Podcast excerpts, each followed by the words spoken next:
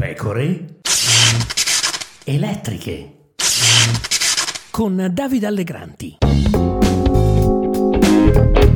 Benvenuti, benvenuti qui Davide Allegranti, nuova puntata delle pecore elettriche. I parlamentari di articolo 1 e dintorni, in procinto di rientrare nel PD, si sono subito fatti riconoscere con il voto al decreto Ucraina che proroga fino al 31 dicembre 2023 gli aiuti italiani a Kiev per resistere contro la guerra scatenata dalla Russia. C'è un caso eh, noto di questi giorni, Paolo Ciani, parlamentare di Demos eletto con il centro-sinistra, quindi eh, con il PD ha votato no.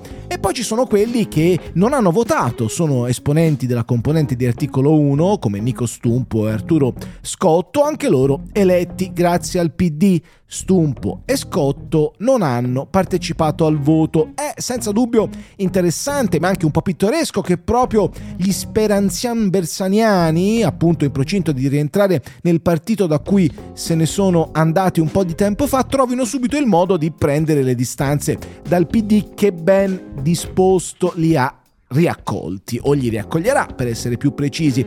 Questo partito il PD quantomeno eh, sulla guerra ha avuto una linea netta, sì, sì, sì agli aiuti militari all'Ucraina per difendersi dall'aggressione di Putin. Ma d'altronde perché stupirsi di tutte queste gentilezze, di questo scambio di cortesie? Eh, tutto fino a questo momento è stato fatto per accontentare articolo 1. Prendiamo per esempio il congresso.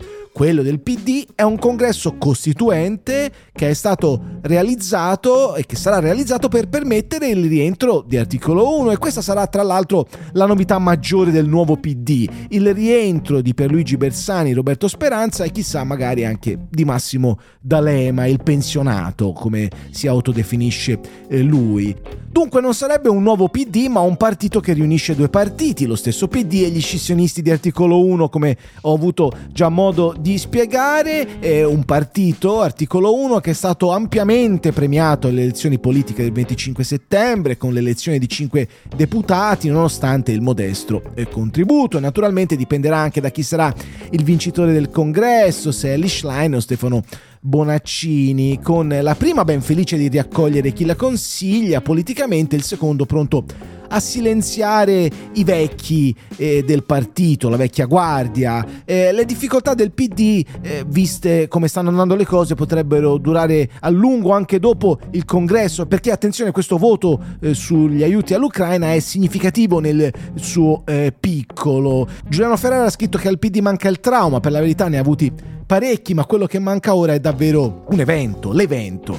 Enrico Letta ha scelto di restare finché non ci sarà il nuovo segretario, con un ruolo di autotraghettatore che potrebbe non aver fatto bene né a lui né allo stesso PD, che ha sempre, tra l'altro, il Movimento 5 Stelle come valvola di sfogo. È ormai un rapporto codificato quello con i populisti, anche in negativo, resta comunque dialogico, nel tentativo di capire se ancora qualcosa ci potrà essere, quasi un rapporto sentimentale. Gli unici a averci guadagnato qualcosa sono stati i 5 Stelle, che tra l'altro regalano al PD un ruolo di comprimario per le prossime elezioni europee. Per ora almeno il PD resiste nella posizione sulla guerra.